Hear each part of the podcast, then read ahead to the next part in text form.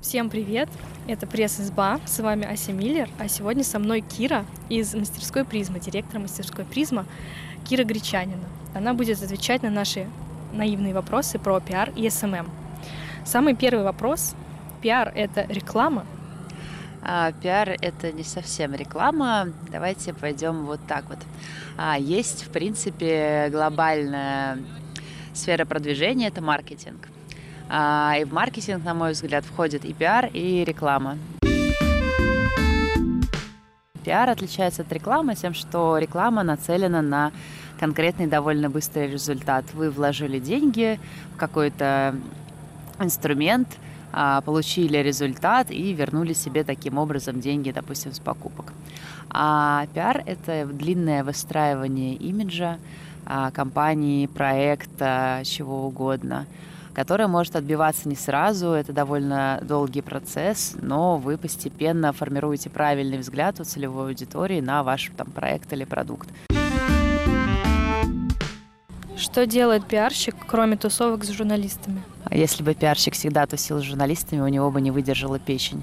А, но на самом деле пиарщик Правильный пиарщик занимается тем, что действительно выстраивает э, грамотные коммуникации между своим проектом и его целевыми аудиториями.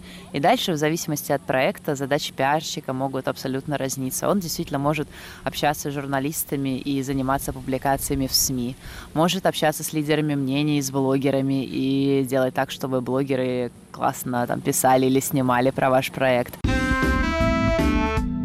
А пиарщик может писать тексты, писать, не знаю, пресс-релизы, готовить интервью. Пиарщик готовит спикеров к выступлениям, чтобы они были сильными, смелыми и умелыми. Иногда задача пиарщика не только в том, чтобы о его проекте написали или рассказали, а в том, чтобы о проекте не написали и не рассказали, скрыть какую-то информацию, чтобы они ни в коем случае не разведывали средства массовой информации. И вообще много задач у пиарщика бывает каждый день. Кира, мне тут птичка напела, что училась ты на журналиста, но работаешь теперь в другой сфере, в пиаре. Поэтому у нас следующий вопрос. Почему журналисты так часто уходят в пиар? А, считается, что на темной стороне больше печенек и больше платят есть ощущение, что в журналистику идут более молодые и голодные люди, что им там весело, классно, что можно отстаивать там какие-то свои принципы, писать о том, что тебе нравится, а потом люди с возрастом как-то остепеняются, хотят больше спокойствия, не знаю, там больше ресурсов и уходят там условно в пиар. Я бы не сказала, что пиар как-то сильно более спокойная профессия, она тоже очень нервная.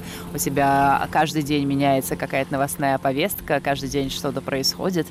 Поэтому это ни, нифига не менее спокойно, но, а, возможно, менее свободно в плане выражения каких-то своих там принципов и желаний.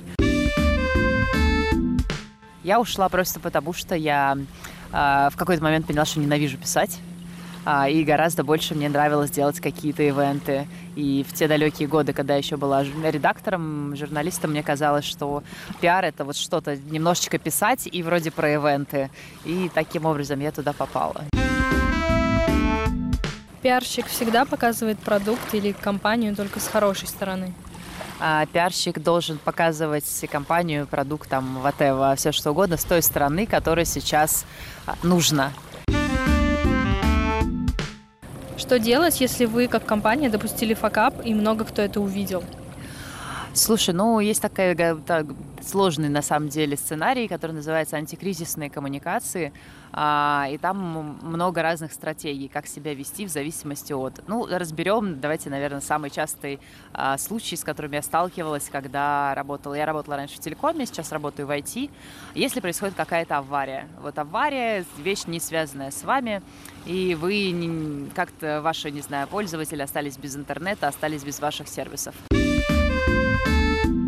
Нужно максимально быстро собрать рабочую группу, которая будет э, в курсе всей ситуации решения проблемы. Все каналы должны говорить одно и то же. То есть вы абсолютно одинаковые вещи должны транслировать журналистам, должны транслировать пользователям, лидерам мнений и вашим сотрудникам. Допустим, там у вас произошла авария, вы выяснили, что случилось, и в идеале надо об этом сообщить пользователям, если она затронула большое количество людей, а, объяснить, что произошло и как скоро это будет э, пофикшено.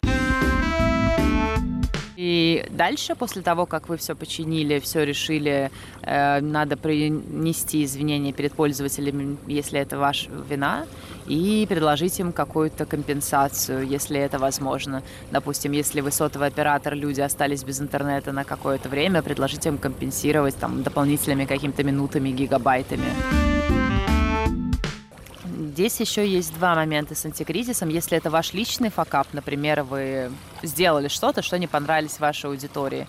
Здесь тоже есть два сценария, которые э, надо смотреть по реакции аудитории. Первый сценарий идти в своем мнении до конца. Например, вы запостили какую-то шутку, какую-то историю, которая всем не понравилась. А, если у вас есть принцип, можно пойти до конца и придерживаться этого мнения, если вы считаете, что он абсолютно правильный. Но тогда единая консолидированная позиция должна быть у всех людей, которые там этим проектом занимаются. Если же вы понимаете, что факап, факап, вы прям накосячили и э, вы это поняли, да, вы не рассчитали реакцию целевой аудитории, вы не рассчитали, как оно будет выглядеть, и вас там, не знаю, на вас обрушилась лавина хейта, всегда можно извиниться перед аудиторией, объяснить, что да, вы накосячили, посыпать немножко голову пеплом и даже откатить какие-то решения. Это не зазорно, это нормально, все мы ошибаемся. Главное, как бы, выбрать, вот здесь главное понять, вы до конца в своем мнении или вы все-таки пойдете по мнению аудитории. Этично ли банить людей, например, за грубые комментарии? Если мы говорим про какое-то сообщество бренда или проекта, в идеале у него должны быть заведенные правила. То есть, если, в, например, в правилах написано, что мы против нецензурной ругани в сообществе, то да, надо там, выдавать людям предупреждение, а дальше вполне можно банить. Если человек э, не реагирует на нормальную коммуникацию, на вежливую, то да, зачем разводить совсем полную токсичность.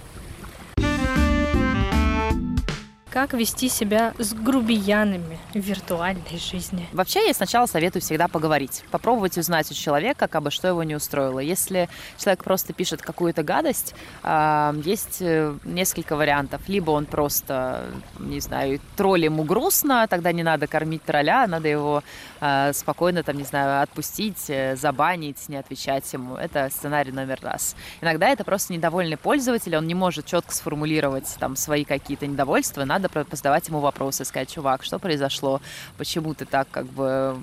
Ты, почему у тебя сложилось такое мнение? Можем ли мы как-то решить эту ситуацию?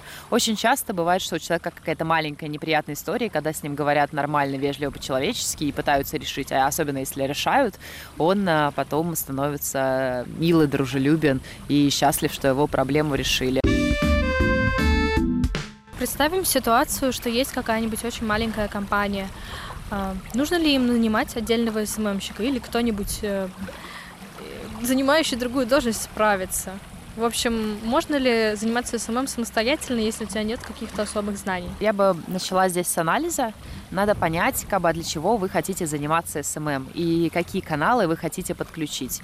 Например, если у вас маленький какой-то бренд одежды, возможно, вам нужно завести только Инстаграм, и принимать там через него и заказы, и рассказывать, как вы эти вещи шьете, как вы их делаете, и как у вас там, не знаю, какое отличное производство, какой вы стильный, модный молодец. А тогда, в принципе, вам может понадобиться действительно отдельный человек, который будет и снимать видео для Инстаграма, а, делать описание, все красиво выкладывать. Если у вас есть такой человек, который вам может помочь, это там круто. Если там, не знаю, вам нужно вести какие-то если вам нужно не вести по какой-то причине, вы решили, что много социальных сетей, то имеет, да, смысл брать отдельного человека. в самом начале, да, если у вас проектик маленький, эту задачу можно делегировать кому-то, кто больше там чуть-чуть понимает в коммуникациях, кто умеет в копирайтинг и может подобрать картинки. Если вы начинаете чуть-чуть разрастаться, то я бы посоветовала все-таки нанять какого-то человека, позвать к себе, который будет это делать. А, ну, там, по фану, если у вас какой-то фановый классный проект, и он туда будет вовлечен. Ну, или за деньги, если это бизнесовая какая-то история, вы планируете, планируете зарабатывать есть такой риск, э, когда соцсети, соцсетями занимается, а тот, кто придумал проект и основал, он очень начинает персонально относиться ко всем комментариям, особенно если комментарии негативные. А, и здесь есть эм, риск в том, что если ты сам ведешь соцсети, а тебе пришел какой-то клиент и написал что-то неприятное, ты ему можешь нахамить в ответ. И в таких случаях лучше, чтобы соцсети вел отдельный какой-то человек, который эмоционально не вовлечен. Вспомнились ли тебе какие-то крутые примеры SMM российских компаний? Я не SMM щик, вот, потому как вот кто прямо из брендов классно ведет соцсети, наверное, нужно спросить моего SMM -коллеги.